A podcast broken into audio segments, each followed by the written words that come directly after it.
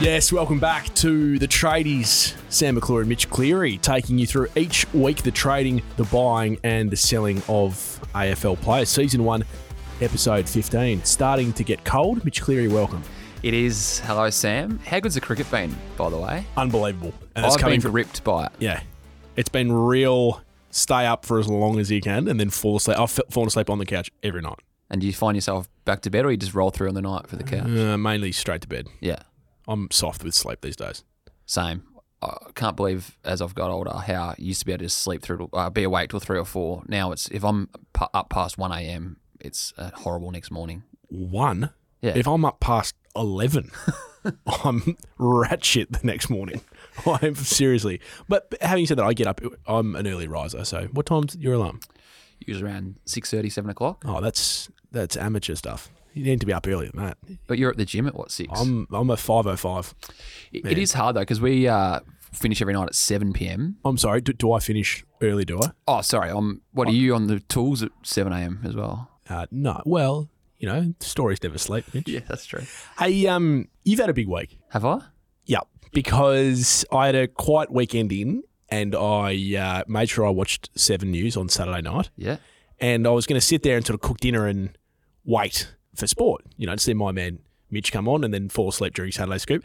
Um, but no, they, no, they they promoted you off the top, and I think you were second story in general news. Back to you, back to your best, which is door stopping. Yep. So explain to the listeners that didn't watch. You had the umpire who was part of uh, the Brownlow Medal betting investigation, the Yes. scandal from last year. Yep. And he was back playing local footy, right? Back playing local okay, footy so ta- take us through it. in the EDFL for Hadfield. His name is Michael Powell. Last November, he was arrested on alleged Brownlow medal leaking allegations. Huge story. Huge story. Still yet to be charged, by the way. Yep. So the police are still working on a brief that we expect to be due and complete in the next couple of They months. said August or September. Yep. Yep. So obviously the Herald Sun reported that he was back playing footy. Right. So you said, I'll go. I'll go. We haven't he- heard or seen from him in seven months. No one's really heard him speak ever. So I thought, how about we go and get him? And there he was walking into the footy, and we, we got him on the weekend, breaking his silence essentially, talking about the toll the last seven months has had on him personally. Couldn't talk about the charges, but I thought it was fair enough to, to go hear from him and see what he had to say. And how was the, the door stop? How, how, how was the setup? Because Just- you're, you're a master of this. I was always told, Damien Barrett told me very early on, you got to remember three questions, and that's all you really got to remember. And if they want to start talking more, you've got to then sort of think on the spot as to what they've said in those Yep. three answers. But all you got to do is have three questions, nail them, and you should be right. Okay. So he walked in, threw three questions at him. I sort of realised it was sort of going off a bit, like it was it wasn't petering out. petering out. That's uh, the correct English. And I thought, well, that's that. We've got our grabs, and away we go. It was just you? Yeah Were there other people around or? couple of other people like players rocking up for games and things like that would have sort of seen it all but it's much easier when the person's just one-on-one walking in as opposed to a big crowd of people there's nothing worse than going to a footy club when you're trying to get one injured player or a suspended player or someone and there's a, gr- group of five or six players in one hit Yeah. the odds of getting that one player you want to speak to in that group is very slim Okay. So, so where was this geographically? it was in Hadfield uh, at a local footy oval which which is like near, Ta- eh, north of near Essendon area north of Melbourne Right. yeah And so from Hadfield to the MCG, you go. Yes, went back to the Saturday- office to write the story and package it all up. Did a piece to camera, my second piece to camera at a cop shop in the space of six days. We had the Marlon Pickett story the start of the week. Very foreign territory for me. No, you can do it all. Uh, the police station. So piece to okay, so camera. you, you do the story, then you go because you're on Saturday night footy coverage. Yep. Saturday night big game, Richmond St Kilda. Yes. Now this is where I come in. Oh, you. Well, I have So been. you've cooked your dinner at this stage, or um, I'm trying to work out what point did I take the steak out of the oven? Yeah, somewhere around seven. steak in the oven? oh, you got to. I feel it in the oven. Right Oh yeah, you s- you sear it on each side on the pan. on the pan, and then in the oven. You, oh, okay. What keeps the juices in? Absolutely. You've never done it in the oven? No. Oh, Mitch. No, it's it's one of life's great treasures. Okay. Anyway, cooking aside, What do you pair it with? uh, I had some sweet potatoes, Yeah. bit of rosemary, Yeah. garlic, a little bit of chili, um, and some broccolini. Beautiful. Perfect. Now, as I'm cooking, I'm having a couple of texts sent through, a couple of spies Ah. that I like to, you know, make sure you give them a bit of a Christmas card at the end of the year and look after them. And one of them said, that they witness you in a failed doorstop of Damien Hardwick. True or false? Partly true. it more so wasn't actually a doorstop where I approached him with the camera and the mic. I actually went up to Damien and said, "Hey, we've seen you on the coverage.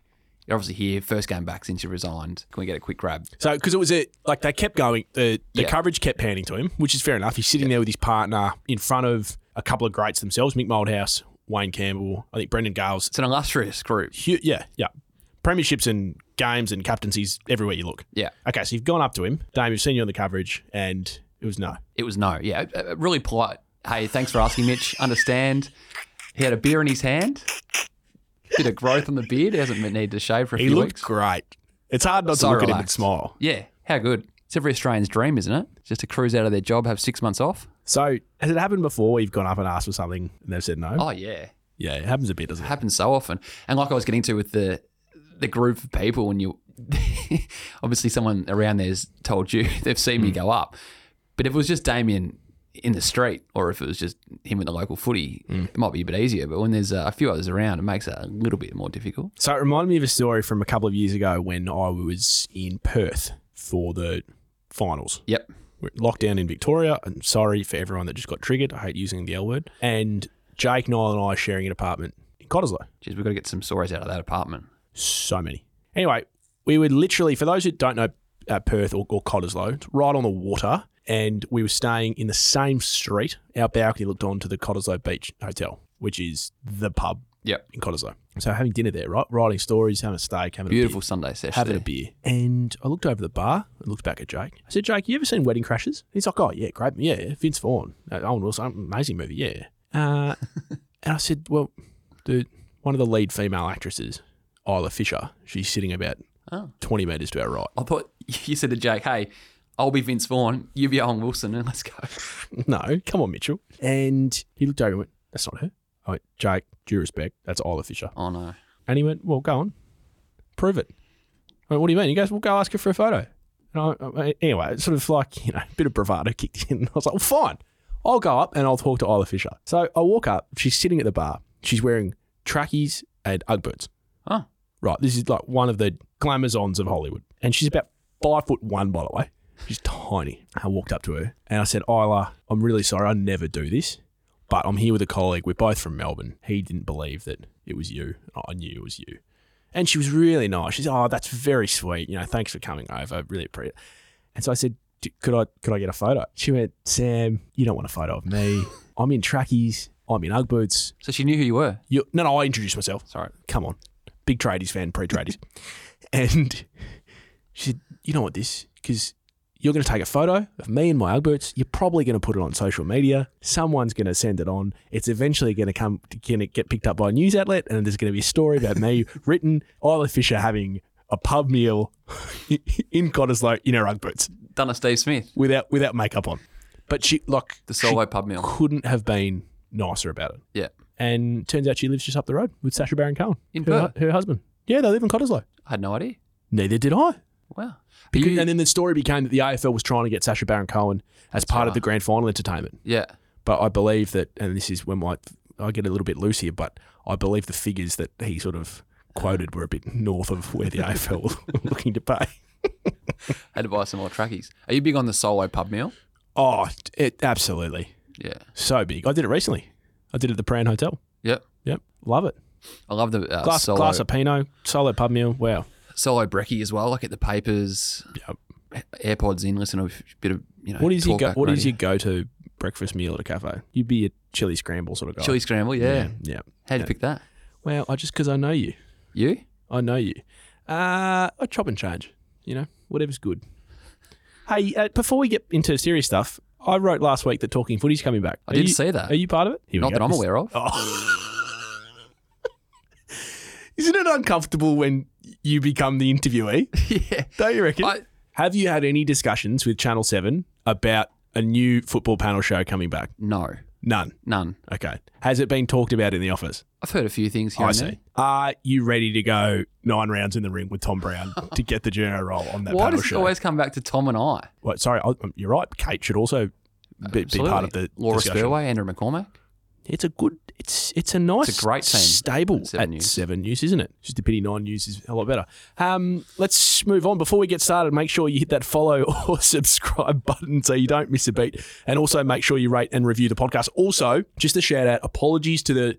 Um, lots of listeners that we've that have been sending in voice messages that we haven't been able to get to. We're going to make a concerted effort in the coming weeks to get to more of them. Um, we've also found that we're getting a lot of written messages that are hard to weave into the show all at once. So if we could ask if you've got feedback, if you've got questions, if you've got stories, particularly about Mitch, please voice memo them in. Yep. We, would- we would really, really like that. And, And let us know if your voice memo has been working in the dating scene as Hmm. well. oh, please, if you've had if you've had something work on Tinder or Hinge or Bumble or what what else is it? Raya? Is that apparently it's you're a, telling the story. a dating app for famous for for people that are of a certain ilk. I don't yeah, know. status. is that right? Yeah, I Yeah. believe so. Yeah, if you were single, you'd definitely be on Raya.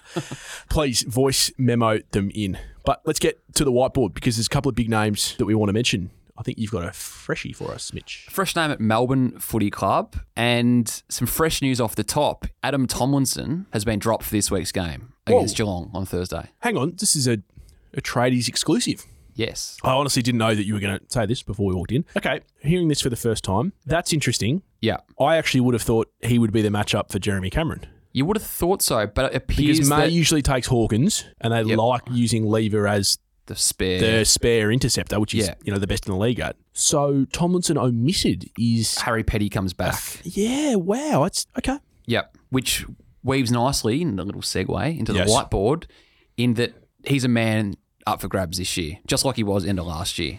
So has one year remaining on his deal for 2024. Take you back to his time at the Giants, 2018, seventh in the BNF. Behind these names, how about these? Whitfield, Ward, Davis, Canelio, Haynes, Shield. Jeez, He was seventh behind them in the BNF. Then end of 2019 plays in the grand final at the Giants. Then requests a free agency move to Melbourne on a five-year deal. This is when the wingman was in vogue, and Melbourne wanted to pair he and Ed Langdon together from 2020 onwards. Remember when Melbourne went and got Langdon and Tomlinson together as al- sort of like the, the wing pairing, yeah, and he had actually all but agreed to terms with St Kilda right? at the end of the 2017 season before he was best on ground at a preliminary final. Is that if right? mem- memory serves me correctly, in a losing game to Richmond Okay, at the MCG in the wet. I that's right. That was I the didn't. I, I Trent didn't know Cotchin, you were going Dylan to talk Shield. about Tomlinson tonight, so I'm. I'm. But I'm They almost did play each other in that 2017 almost round. positive that Tomlinson was basically best on on the wing, That rings a bell now. Yeah, and he would had already agreed to terms with then uh, COO of St Kilda, Amit Baines, right. who was a big fan of Tomlinson's, and then Leon Cameron blocked it at the last minute and Right. said, "I'm not losing the bloke who was basically best on ground for us And he's obviously under contract at the time. under contract." Yeah, So they held him to his contract, and he ends up, as you just said, a couple of years later at the D's. Yeah. And we're all talking this year about the stars in half backs. You know, Duday, who we'll get to in a moment, Harry Darcy Himmelberg, Moore. Darcy Moore.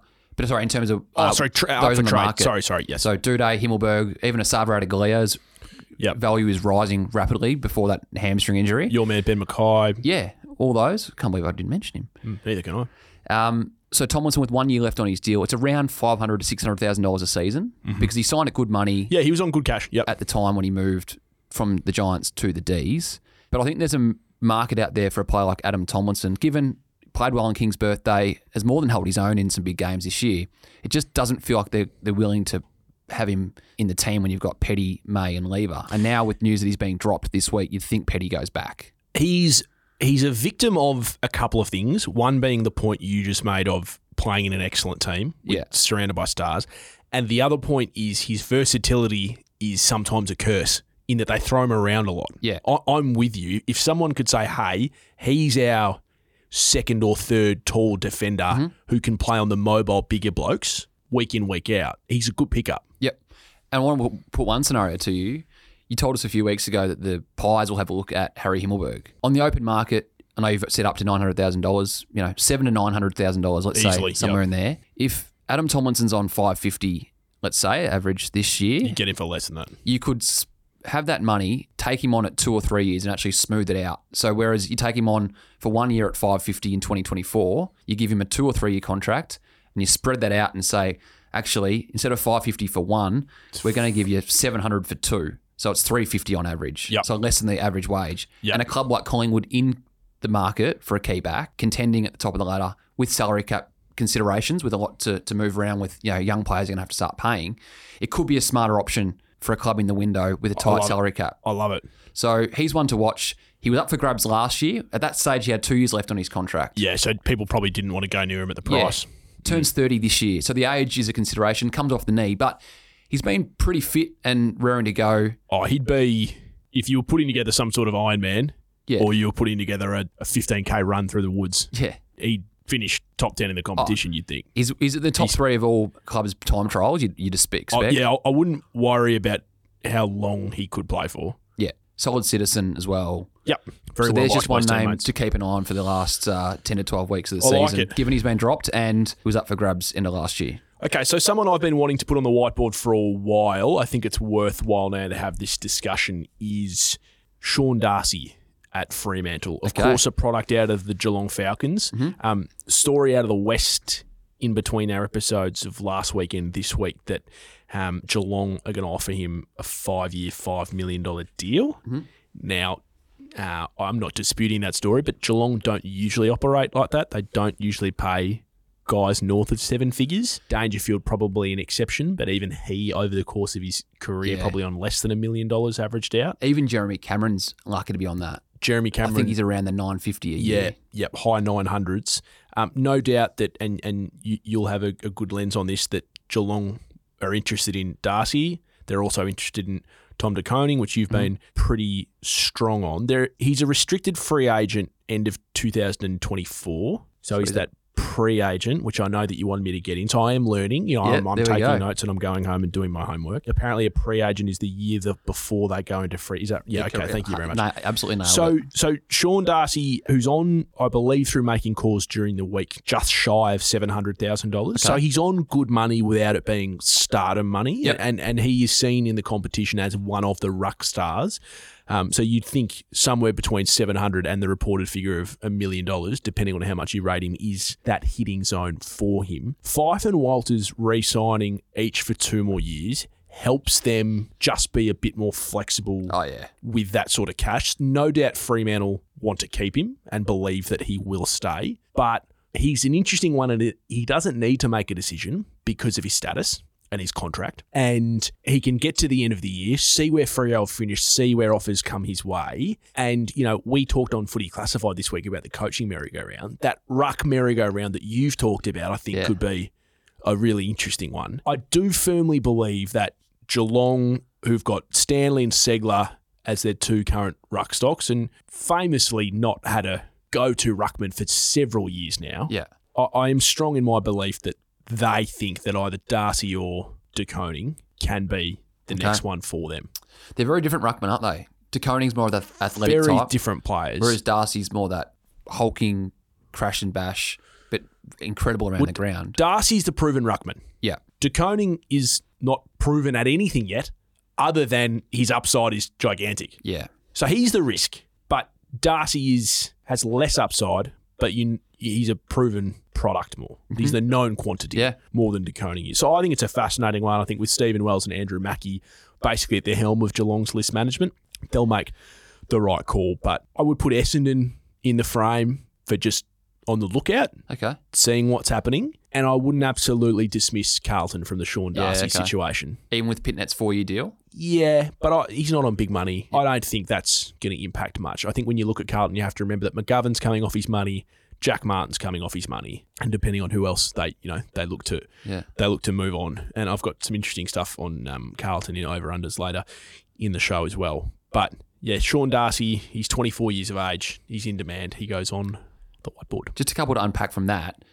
So Just- you're just saying quickly. Essendon, there's one player there who's not known by many, but will be a guy to watch in the second half of the year is Nick Bryan. Yep. Currently can't get a game behind Sam Draper and Andrew Phillips. Is he a pure ruckman? pure ruckman Yeah. mostly. A little bit can go forward, but he's a he's a number one ruckman or he's an out and out ruckman. He's not necessarily a forward ruck. Yeah. The, the, re- so the reason I put Essendon in there is because they've got really good cap space. Yes. So their TPP, because of what's happened the last couple of years, is in a healthy position. Mm. And so what they can do with some of these players, and you know, also depend on what happens with Parish, is that they can kind of just be one out and one back and pounce on situations late if they need to, or just let Yeah. them go. Yeah. So, so I think they're less likely to to get Darcy, say. But what I'm telling you is that if he if he became available, Yeah. Essendon have the ability, they've got the cash and they've got the resources. Yep. And I think the, the lure of what Brad Scott's been able to turn around in 12 months kind of just puts them in a good position. Just on the Bombers quickly, Thank you. Darcy Parish and Mason Redmond. We had this conversation at the start of the year around their value, and I want to get back to the Sean Darcy thing.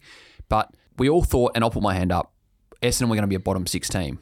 Definitely. They could be a top six team now. Yep. Changes things. If one of those guys were to leave Redmond or Parish, which is every chance, still yet to be re-signed, and they've come off the buy, yet to put pen to paper. If would if bo- either were to leave, you'd think they'd be a first round compensation pick. The Hmm. conversation suddenly goes from March, where we're thinking, gee, if one of them leaves, it's a pick five or six if they don't match, given both are restricted free agents To to now we're into June, July. June, July.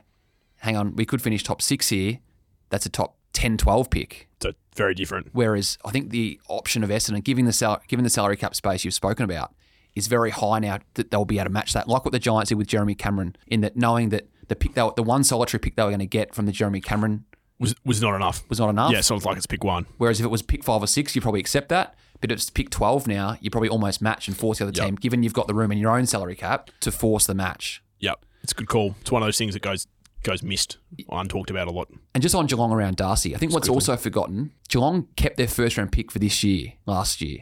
So remember what they did in the off season last year. They went and got Tanner Bruin, Jack Bowes. They stocked up Ollie Henry as well. They went and got some young, good young talent. Yep. But the one thing they were steadfast on the whole time was keeping their 2023 first round pick that they've currently got. Now Geelong's sitting outside the eight right now. That's currently pick 10, pick nine. So I think many people thought what with Geelong's haul last year, they could easily have passed up that 2023 first round pick. But they've still got that. So if Darcy was to come up to in conversations this year, they're armed with what could be a top 10 pick that, given their haul last year, some fear they may not have actually entered 2023 with. How have we got 15 episodes in and we don't have a segment called Just Clearly? it has to happen You just think of that then on the spot. on the spot. It's almost like I do radio full time. um, just quickly, Yes. before we move on to nuts and bolts, we should talk about a man who's already on the whiteboard and who gets who will now be talked about on a weekly basis until Yeah. November, and that's Harley Reid. yeah. Three goals in 10 minutes on the weekend playing for Vic Country's first game back since concussion. Really exciting game that was under 18 national championships. Yeah, this kid has shown that he can play through the midfield, but also go forward and play that, dare I say it, dusty role out of the square. So the interest out of that game will be what his value becomes. Is it two first round picks? Is it three first round picks? West Coast, do you think now have that first round pick? Just want to put one out there around Harley Reid. Is a relationship he's got with a player at the Eagles, Noah Long, who was drafted out of the same area last year as a, as a late pick rookie okay, out of the Bendigo Pioneers. Now everyone's thinking, is Harley Reid a, a flight risk? Do the Eagles need to split that pick? yeah. Well, Kane Corns wrote about that last week. Yep. yep. And I'm thinking, there's every chance the Eagles definitely do pick that, uh, split that first pick, and they go for three or four other kids, you know, and, and really fast track their rebuild with WA kids. But there's one kid there, Noah Long, who he played junior footy with last year at Bendigo, and they've got a relationship. It's just one other thing to consider that if this kid was to move from Tongala in country Victoria all the way to WA, it hasn't been spoken around the relationship he's already got with the current Eagle, which would make life a little bit easier to move. You look at St Kilda this year, Isaac Keeler and Isaiah Wangane Miller, close friends. Wangane Miller stays for two more years. You go back a few years ago at Brisbane, the uh, Lions were concerned around the go home factor. They went and paired Hugh McCluggage and Jared Berry together Mm. as Mm. They close also friends. they also brought Lincoln McCarthy in Yeah. with Lockie Neal. Yeah. So just one name to consider around the Harley Reid conversation long- around the I like Eagles. it. Yeah. So the the interesting thing from you, you play in this space, space much more than I do, but speaking to my recruiting friends, Ooh. Harley kicked three in a short space of time, all sort of ar- in and around the goal square. Mhm. But Vic Country still got beaten. Yeah. So there's just Scotty Welsh's son is eligible for next year's draft Yeah. to the Crows. Kicked five. Five goals as a bottom major against a powerful Vic Country team. we we do get, and I'm saying we like I'm to use your terminology, putting out my hand again. We all do get swept up in pick one talk every year, and that term that that word generational gets thrown out, around, and this guy's going to change your fortunes, and and in some cases it does, right? Like I mean, Sam Walsh made Carlton 15% better Yeah. from the first game he played, really. And there have been plenty of examples of high picks having instant impact. I mean, look what Nick Dacos has done in his first year and a half, right? But the Harley Reid thing has to be, we do have to tread carefully, don't we? Like talking about how much. How much of a he- generational talent he will be. Yeah. given how poor the Eagles are as well. I think so. Yeah.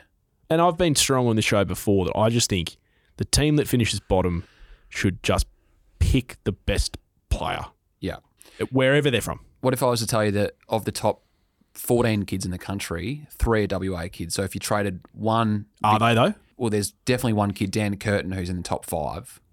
Yeah. I, I I don't claim to know the other. If there's a, oh, that's just a hypothetical. Yep. Yep. So if I'm getting three inside 15 who are local boys, Yeah. or am I getting the best? The, the one Vic Country kid. Yeah, I'm getting the best. Okay. Yeah. Take the best, build around him. Yeah. I mean, West Coast are one of the most famous and the richest clubs in the land. I, I don't think they should have trouble convincing someone. Yeah. By the way, if you're playing in Perth, just live in Cottesloe. It's great.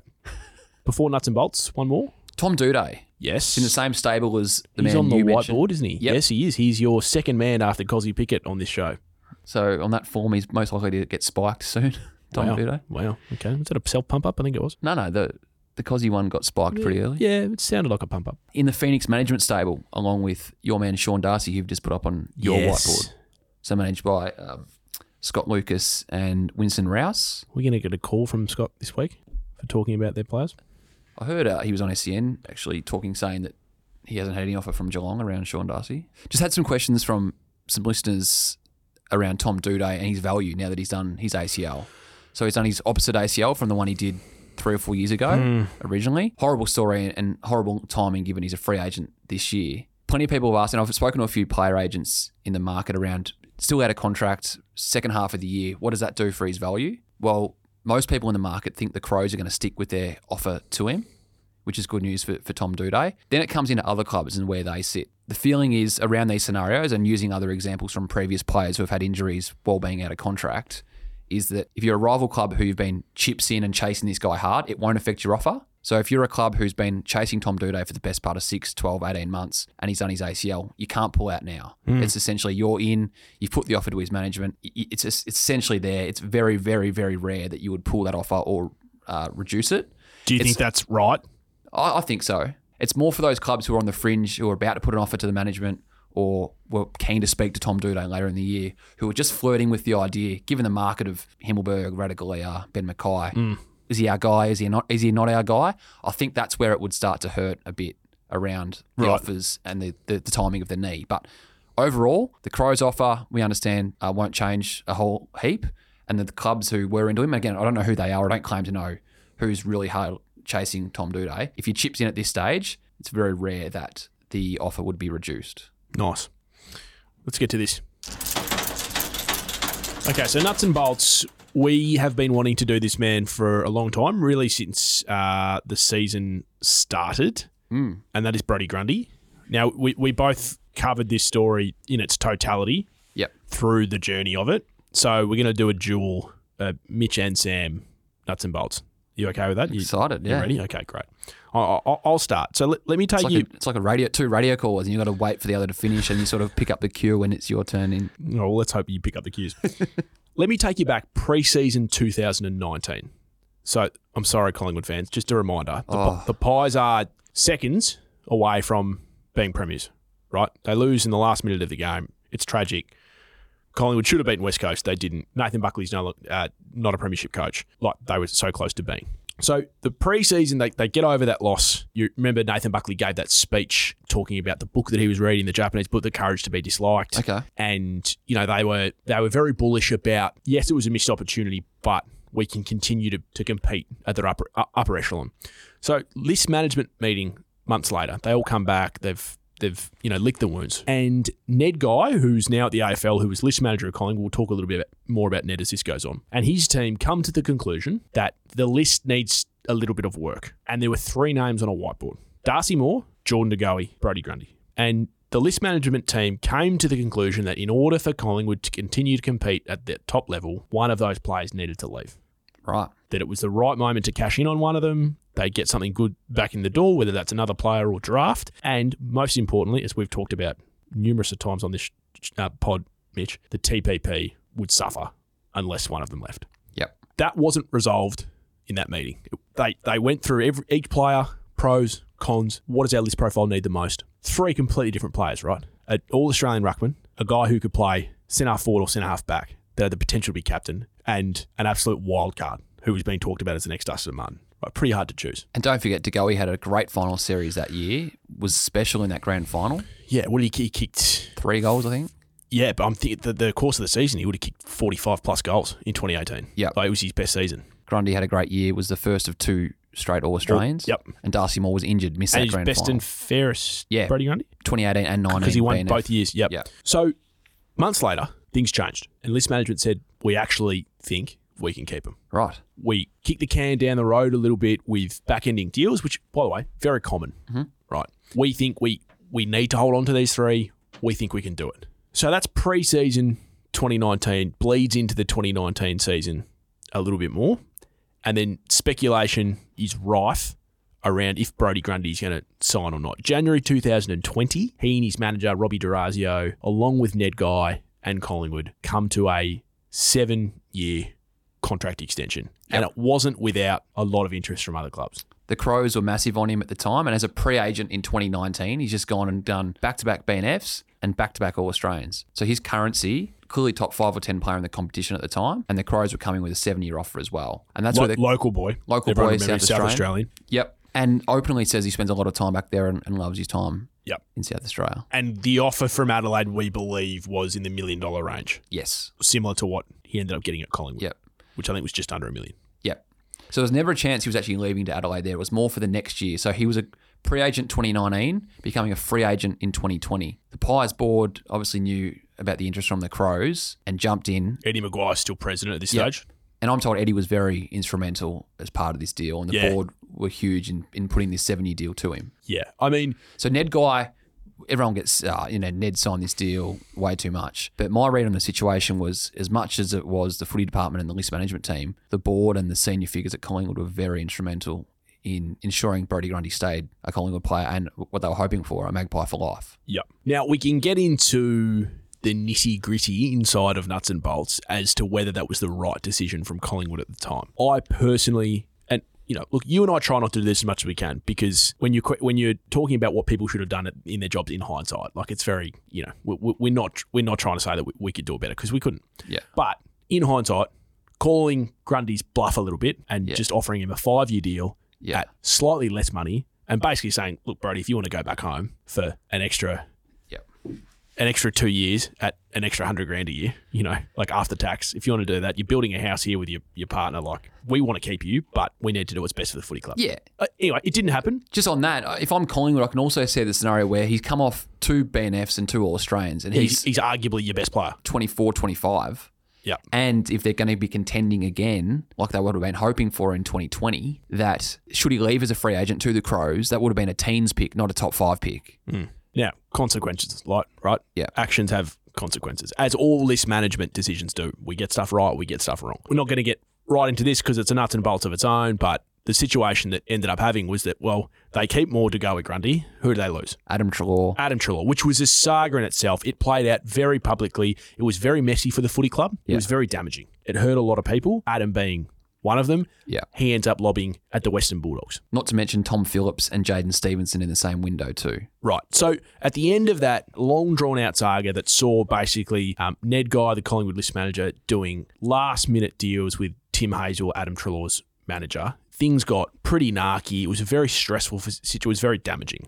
Adam was talking out a bit against Bucks as well. yeah, Oh, And Bucks, was having to go on radio and talk about Yeah. personal things that have happened with Trelaw. I think Tom Morris was at the forefront of reporting a lot about you know what was happening from the Trelaw camp. So Ned Guy leaves Collingwood, right? After the Trelaw deal goes down. After the Trelaw deal goes down, after that trade period, Ned Guy leaves. Which I think had been on the cards for a little while. Yeah, yeah, it was probably just a bit much in the end. Eh, Sorry, in terms of him wanting to get out and a- a few other things to play. Yeah. Yep, he since come back to the AFL. Graham Wright comes in. Yeah. For those that don't know, the regard in which Wright is held, long term list manager at Hawthorn, um, seen as one of the gurus that helped put together a list that won them four flags in five years, in four flags in uh, 13, 14, 15, so four flags in seven or eight years. He lobs at Collingwood as, Head of footy. I think he was, was he brought in as list manager when, No, he did was they have brought a in. different head of footy at the time? I'm Jeff trying to Walsh remember. departed. So Jeff Walsh, long-term footy boss, who was at St Kilda this year until f- family circumstances had to leave. They weren't ever there together, I don't believe so. right? Okay. So Righty comes in, and essentially, as we've talked about on this pod before, he's both. Yes. head of footy and list manager. Yeah. And he's one of the few that has the ability and also the the runs on the board to be able to do both. Now it's no secret that Graham's come in, had a look at the list and said, We're in trouble here. Yeah. Our TPP's cooked. You know, even with Trelaw leaving, we're still paying a fair chunk of his salary cap. We're we're in trouble. Yeah. So just And- for just for timelines, Jeff Walsh left Collingwood November 2020. Yep. So a month after that trade period. Yep. Graham Wright That's comes right. in January 2021. Okay. And Righty has a look at the list, which Yeah. is like that's that's his bread and butter, and says, well, guys, we've got we've kicked the can down the ro- road for too long here, and we need to regenerate. Yeah. So then it just starts slowly, didn't it, Mitch? It it just little words came out about well, is Grundy going to last the full contract? Do Collingwood really want that? There was one quote that stood out to me through this whole process in the middle of 2021. It's when Eddie McGuire had left as well. So don't forget he left at the start of 2021. So a lot of change at Collingwood. The Do Better report yeah. is being, you know, it's, they're on the front and the back page of a lot of newspapers. Mark Corder had taken the reins as president at this time. Yes. Long time administrator on the board, a director, sorry, on the board at Collingwood. Gave a quote to Jack Nile in the middle parts of 2021 that, again, I'm paraphrasing here, essentially saying that in hindsight, if the board had its time again, we would have signed a four or five year deal for Brody Grundy. And for me, I still remember reading that and thinking Hmm. was alarm telling. bells are going off. Yeah. So this is when you need good management, right? And he's got Paul Connors and Robbie Durazio there, who we've talked about before. They get players from one club to another. So at the start of 2022, now remember you've got all of COVID happening in the midst of this. So players are in hubs, you know, players are unhappy, players are shitty at what they're being made to do, slash blokes aren't getting games, but they're, you know, living away from their loved ones. It's it's a hard hard yakka for everyone involved, in and outside of footy. Then it becomes quite obvious midway through 2022 that this is this is on. He's unlikely Yeah. to stay. And Collingwood's rhetoric went from, well, we want him, he's a contracted player, but, you know, if Brody wants to leave, to, no, no, hang on, I'm not driving this one. Yeah. You guys want me out because you want my money off the books. Now, Brody Grundy's a very attractive player to a lot of teams. He's even more attractive when the team that he is leaving is paying a fair chunk of his salary. Yeah. So August 2022, Brody Grundy, who's injured, by the way. So that's the other element to this story. that's There's where- lots of strands. and Darcy Cameron's form started to pick up. So Collingwood had a picture right in front of them. They didn't even have to think about what a Collingwood side without Brody Grundy was going to perform like. They saw it right in front of their eyes. And Darcy Cameron was performing for a team that ultimately made a prelim. So he's got stress fractures in his ankle. Yeah. So he's not playing. But August 2022, who comes a knocking? Melbourne. And when Melbourne do this sort of stuff, they don't go half assed at it. So they have a meeting. Simon Goodwin, coach. Alan Richardson, head of football. Max Gorn, the man that he'd shared all Australian Blazers with. The other man that is talked about as the best player in the competition. And everyone's saying they couldn't play together. Tim Lamb as well, the list Tim manager. Lamb, of the- list manager, was there. Demons. You can't have Gorn and Grundy together. And there were other teams sniffing around Grundy as well, weren't there, Mitch? The At this Giants? time, yep. Port Giants Adelaide, are one, Port Adelaide another, Geelong. Geelong. And Geelong's And a interest lot was, was real. And a lot of clubs here, and this is where the the money scenario comes up, where a lot of clubs were, were being told through Collingwood and the management of Brody Grundy that Collingwood were willing to pay a large portion of this, uh, around a third of his contract, around up to three hundred thousand dollars a season is the money that rival clubs were telling other people in the industry. Yep. So Brody Grundy then goes to his manager and says, I've just met with Melbourne. Yeah, Unbelievable feeling. Get me there. And, you know, y- you you tell us about the trade, Mitch. I mean, this is the most interesting part now is that Collingwood, because of what they had done previously, yeah, and and it was a previous generation to righty. So Graham Wright has less leverage in this situation that he wants. for Twofold reason: one is that he wasn't there, yeah, so he, he's got to be seeing it objectively, as opposed to this is the deal that I did. And secondly, is that they had kind of lost control yeah, of the situation because of righty's first priority was the TPP needs to be under control. And in other order clubs for knew that to that. happen, we need to drop cash. yeah. So, you know, I hate using this term because it, it wasn't that, but that that's the fire sale mentality Oh, we like a good fire sale. is that everything's got to go. Yeah. You know, like come and come and give us your best offer. And why would it end up being a mid twenties pick for Brody Grundy? Yes. What? Why would Melbourne need to give up any more than that? Because when they go to negotiate with Collingwood, they know that the relationship between Collingwood and Brody Grundy is over. It almost, s- to me, is the Jake Stringer scenario of when he left the Bulldogs. He wasn't walking back in there. The conversation had gone too far that it was gone beyond repair. Brody still has a lot of friends and he's very close with Craig McRae and those at Collingwood still, but he was never walking back into that footy club. So Collingwood had lost all bargaining at the negotiation table. And that's why people are up in arms that Melbourne we're not only getting uh, an all Australian, a dual all Australian ruckman for a pick in the twenties, plus Collingwood are going to be paying two hundred to three hundred thousand dollars a season uh, of that contract. I think it's even more than that, isn't it? I've had it put to me by multiple people that it's up to three hundred thousand dollars a season. Yeah. It could well be more than that. I think it's slightly more than that. I, I was told it was a third Yeah, or over. it's around there. Yeah, Yeah. I um I was at the Carlton Melbourne game a few weeks ago at the G. Yeah. And there was this guy standing in the standing room behind us who was just constantly yelling out at players like if they turn the ball, over, you know how you get those fans, and it's just like, oh my god. Anyway, there's a guy two seats down from me that I could tell was getting agitated at him. I couldn't tell whether he was Melbourne or Carlton. And you know, Grundy picked up. I think he kicked out the full, and this bloke yelled out something like, "Oh, for goodness sake, Grundy, you're paying you a million bucks for that!" and this bloke, in half a second, right, like the timing was magnificent, just turned around and went, "Shut up, mate." No, you're not. Collingwood's paying half, and everyone lost it That's in the great. members. Like it was so good. that's the educated footy fan now. It's the educated footy fan. So it's so funny, Mitch, how how these things happen. And you know, Kane Corns is a big one for hating long term deals.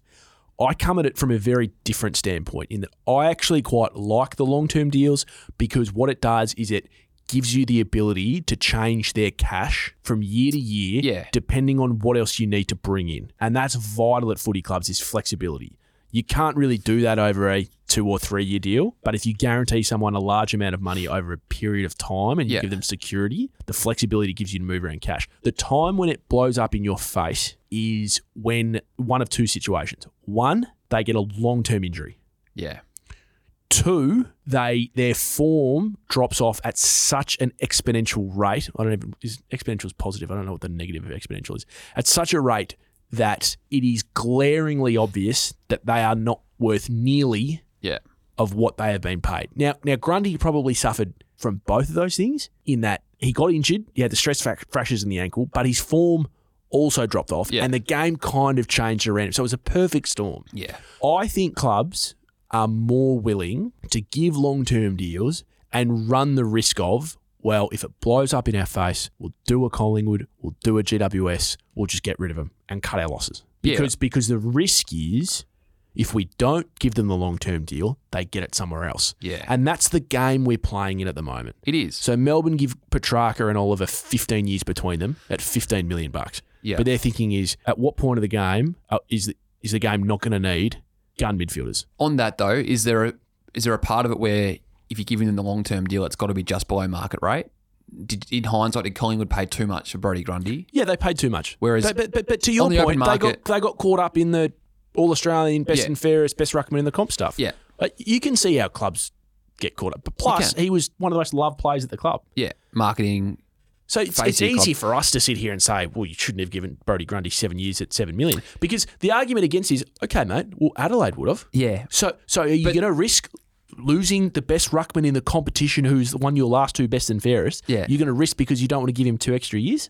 but the current trend says That's to the me, game of chicken we play. Christian Matrak on the open market's probably worth 1.2 So he signs at seven years and a million. at a one. Yeah, yeah, and his his manager goes to him and says, "Christian, that's that's maybe it is slightly below what you're worth, but you don't know what kind of player you're going to be in four years, and it's Yeah. security." so then That money's there's a chance the pros guaranteed. are offering him 1.1 and he signed for 950. So it could be the same scenario. I just think the 950 at the seven years, 850 would have made more sense. Again, he probably goes.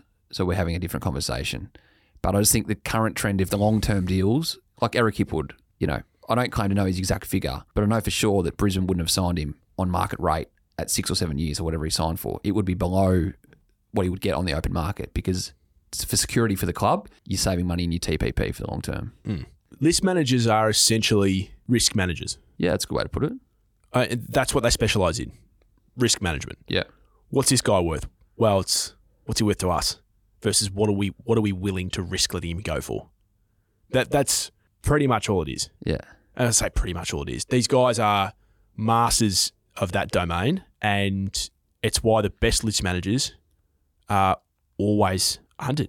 I mean, Gra- Graham Wright, they've been, clubs been trying to get Graham Wright to their footy clubs for years and years and years. Think about the best list managers right now. Every list manager in the comp is trying to drive their car blindfolded because they don't know what the they don't know what the CBA is looking like. They don't. Well, it's going to go up slowly, right? It will, but you know, how do you plan for 2026 uh, if you don't know? Is you know is the CBA The thing with the is thing with that though, Mitch, is that everyone's playing the but like it's the same. That's it's going to true. be the same for everyone. So it's a little bit of a cop out to say we're flying blind, isn't it? but but Collingwood.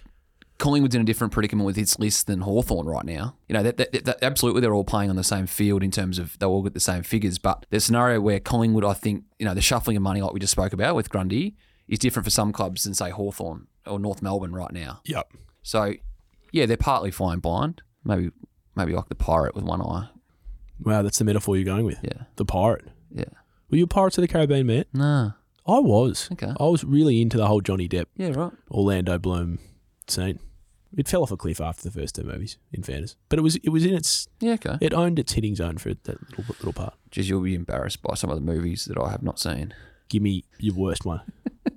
Star Wars? You haven't seen Star Wars? No. Fuck's sake.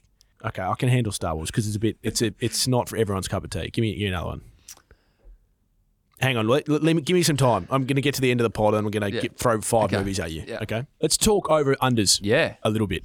I really enjoyed our media segment last week, but we Did you can't. get any calls after that? no. That's a good sign. No. Although I I have been reliably told that I am c- sort of enemy number one at Carlton. I hope it's not with Nick Austin though, because I didn't say anything mean about him. Right. So I've never said anything negative about their list management. I think their list manager's been good. It's just the development and the, the players not standing up for what's going on. In fact, funny you should say, I'm actually talking about Carlton in over unders. Now there, there seems to be It's this a Segways game, isn't it? this erroneous thought that Adam Chera is on three quarters of a million dollars. We spoke about him earlier in the year, didn't we? Yeah. In this very segment. Yeah, he he's not. Right. So I've done a little bit of work on it. Adam Chera's deal with Carlton over the course of its longevity is five hundred and fifty thousand dollars. Five fifty, okay. So I Keeping would've- in mind that the average wage is four oh seven. Yeah. Now, Adam Chera would be winning Carlton's best and fairest quite comfortably at the moment in front of Charlie Curno. Okay. Yeah. A lot would have to go wrong for him not to win his first John Nichols medal. That is an outstanding acquisition, given that they are paying Cripps a million, Curno over a million, Mackay nearly a million, Yeah. Walsh a lot, Wiedering a lot, Sard a lot, McGovern a lot, and a guy who's on 550 wins your BNF. That's a big tick for list management. It is. Someone tells me that you've got a call from Carlton this week after Haven't. media. media. No, no, no. This is my point. I, no one will. No, I don't think I'll be getting calls from Carlton for a long, long time. It's the opposite. No, he has been good, in, especially in the last month, Adam Chera. Yeah. And there's I good thought. uh, players. I, I even thought he was good earlier in the year when they were getting. Yeah. When they were getting well beaten. To be Well, honest, the interesting part of him is he actually knocked back more money to to stay. just yeah, I think. I, Freo were offering more money. I think than Freo what were Carlton- offering. Freo's offer had a seven in front of it. Yeah, So that's a lot of money for a man in his early twenties to knock back, isn't it? you can see how Melbourne came into the picture late for him too. Yeah, they had a Zoom with him when they were over in when they were over in Perth preparing Yeah. for finals. I got a uh, message direct on Twitter today from Ryan, who's a big fan of the show. Okay, thank you, Ryan. Hey Mitch, massive fan of tradies. Just wondering how much would Josh Dacos be on this year?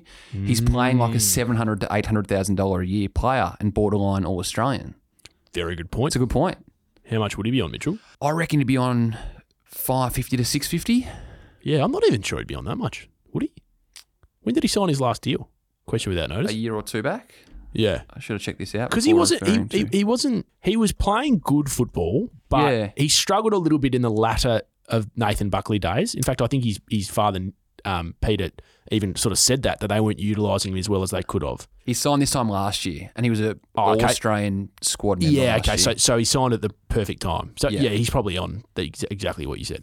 yeah, Somewhere over 550. yeah, and he's And just he's- going under the radar. To Ryan's point, he's playing. yeah, He's playing what 20% above that. yeah, and Nick gets all the plaudits. Has every chance Josh is an All Australian squad member again. Could even be in the team Imagine if, If- there's two Dacoses in the team. if Kane and the All Australian members want to go with designated wingers. well, don't get me started on that. uh, I think we're just about done. So you d- haven't seen Star Wars, which is which is concerning. oh yeah, Have you seen Shawshank Redemption? yes. Okay, it's the number one rated movie on IMDb, which is bullshit because it shouldn't be, but it's a good movie. Where would you have it? Somewhere outside fifty. Um, You'll Titanic. never take my freedom. Thank you. Titanic. I've seen that. Oh, okay. So it's not. It's it's not too bad. Have you seen Jaws? yeah, Okay. He's- the sci-fi scene's not really my go. That's like the okay. Star That's okay. Wars stuff. You don't have Yeah. to see all of the movies. Yeah. You just make sure you see the important ones. Yeah, Have you seen The Departed? no. Yeah, see, the issues here. Even Scotty, our producer's not. Do you big know on- who's in The Departed? Is Tom Cruise in The Departed? Oh my God. Oh. I've just plucked a name out of nowhere. Okay, so can, can we have a little bit of tradies homework? Yeah, Can you this week Mickey Arthur style. sit with Kate Yeah. and watch The Departed? This week I've got the Ashes. No, no, no. I don't- Kate's looking. Kate's watching a lot of Ascot races. Right. Big busy week on our screen at home. So Leonardo DiCaprio, Yeah, okay. Matt Damon, It's a good cast. Mark Wahlberg, Alec Baldwin, Jeez, how are they fitting all these into the TPP at, Mart, Martin Sheen. at the Departed? Well, they don't. They, don't have, they have an open salary cap in, in, in Hollywood, and they pay lots. Martin Scorsese directing. Okay, Just, can you? I'll find it. I'll find a window. Are you sure? Yeah. What's it on? Like, what's their local provider? Netflix, Stan. Actually, it's a great, great question. Are you across this website? You would be because you clearly don't watch movies. For those of our listeners who like watching movies or TV shows, there's a great website that I forget who put me onto this called Just Watch. Okay. It's justwatch.com.au. It's an Australian website, and you can look up any movie or TV show, and it'll tell you at any given time what streaming service it's on. So, so The Departed's on all of them: Netflix, Binge, Stan. Have you got any of those? Netflix. Yeah. Yeah, so it's on Netflix. Yeah. So this time next week, you have to have gone and, gone and seen The Departed. Okay. I'll give it a review next week. It got nominated for that many Academy Awards. It's not funny, and it won a few as well. I can't remember exactly what it won. It didn't win Best Picture, did it, Scotty? Our, our producer's a bit of a movie afici- aficionado as well. It won four Oscars. Okay. Just a good, uh, good resume. It's like Grundy, like with his two All Australians and two BNFs. What does your next seven days look like? So it won Best Picture, Best Director, Best Adapted Screenplay, Best Film Editing. Uh, my week. What does my week look like?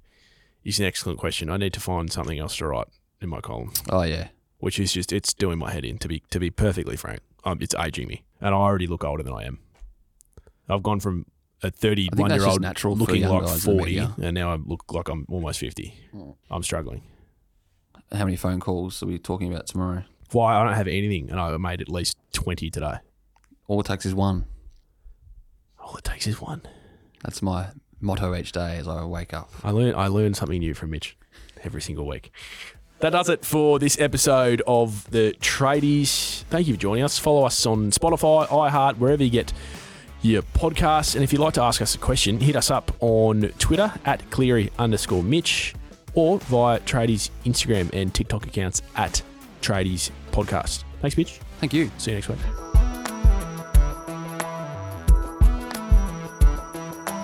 Thank you for listening to another Producy podcast. If you enjoyed the show, it would be a massive help if you could like, follow, rate, subscribe, tap the bell, leave a review, or even share it with your friends. So if you want to get in touch, share feedback, suggestions, or to advertise with one of our podcasts, then simply email hello at producy.com. Thanks for tuning in.